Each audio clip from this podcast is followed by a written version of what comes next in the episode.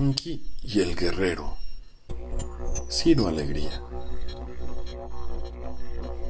Allá lejos, en esa laguna de aguas negras que no tiene caño de entrada ni de salida y está rodeada de alto bosque, vivía en tiempos viejos un enorme panqui.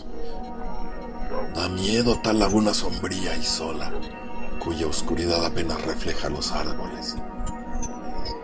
Pero más temor infundía cuando aquella panqui, tan descomunal como otra no se ha visto, aguaitaba desde ahí.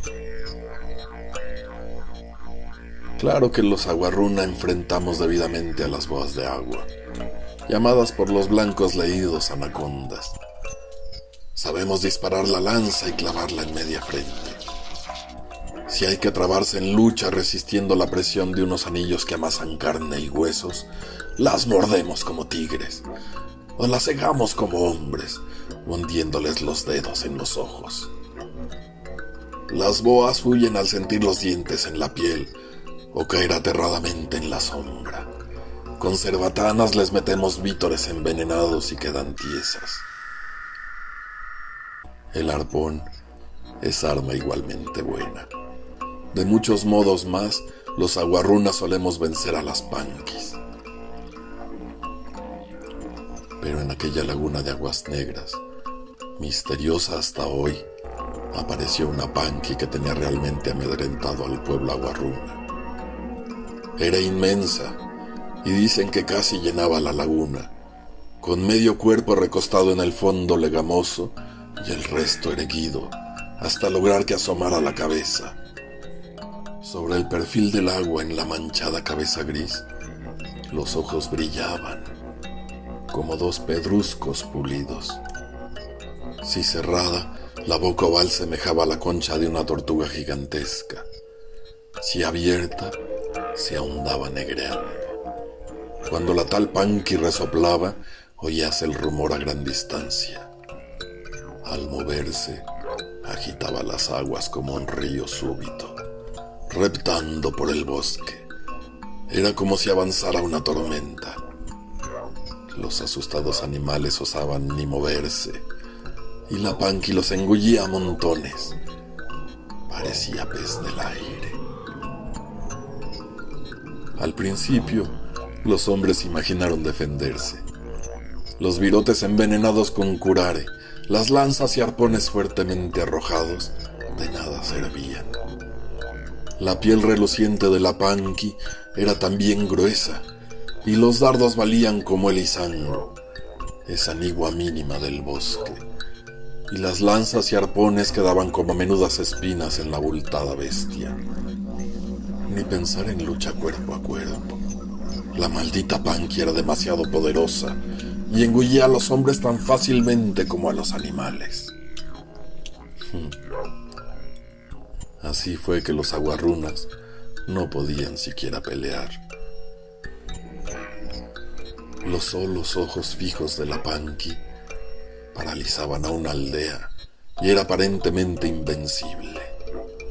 Después de sus correrías, tornaba a la laguna y allí estábase, durante días, sin que nadie osara ir apenas a columbrarla. Era una amenaza escondida en esa laguna escondida. Todo el bosque temía el abrazo de la panqui. Habiendo asolado una ancha porción de selva, debía llegar de seguro a cierta aldea guarruna, donde vivía un guerrero llamado Yakuma. Este memorable hombre del bosque era tan fuerte y valiente como astuto, diestro en el manejo de todas las armas. Ni hombres ni animales lo habían vencido nunca. Siempre lucía la cabeza de un enemigo, reducida según los ritos, colgando sobre su altivo pecho. El guerrero Yakuma resolvió ir al encuentro de la serpiente, pero no de simple manera cosió una especie de olla, en la que metió la cabeza y parte del cuerpo, y dos cubos más pequeños en los que introdujo los brazos. La arcilla había sido mezclada con ceniza de árbol para que adquiriera una dureza mayor. Con una de las manos sujetaba un cuchillo forrado en cuero. Protegido, disfrazado y armado así, Yakun avanzó entre el bosque a orillas de la laguna. Resueltamente entró al agua, mientras no muy lejos, en la chata cabezota acechante, brillaban los ojos ávidos de la fiera Panky. La serpiente no habría de vacilar, sea porque le molestara que alguien llegase a turbar su tranquilidad, porque tuviese ya hambre, o por natural costumbre, estiróse hasta Yakuma y abriendo las fauces, lo engullió. La protección ideada hizo que una vez devorado, Yakuma llegara sin sufrir mayor daño hasta donde palpitaba el corazón de la serpiente. Entonces quitóse las ollas de greda y ceniza, desnudó su cuchillo y comenzó a dar recios tajos al batiente corazón. Era tan grande y sonoro como un maguaré. Mientras tanto, la panqui se revolvía de dolor contorsionándose y dando tremendos coletazos.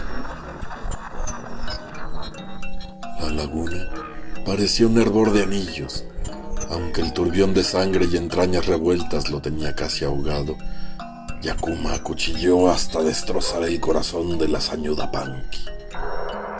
La serpiente cedió, no sin trabajo, porque las Pankis mueren lentamente, y más esa Sintiéndola ya inerte, Yakuma abrió un boquete por entre las costillas, salió como una flecha sangrienta y alcanzó la orilla a nado. No pudo sobrevivir muchos días. Los líquidos de la boa de agua le rajaron las carnes y acabó desangrado. Y así fue como murió la más grande y feroz Panky. Y el mejor guerrero Aguarruna también murió, pero después de haberla vencido. Todo esto ocurrió hace mucho tiempo. Nadie sabe cuánto.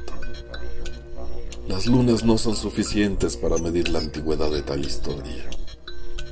Tampoco las crecientes de los ríos, ni la memoria de los viejos que conocieron a otros más viejos.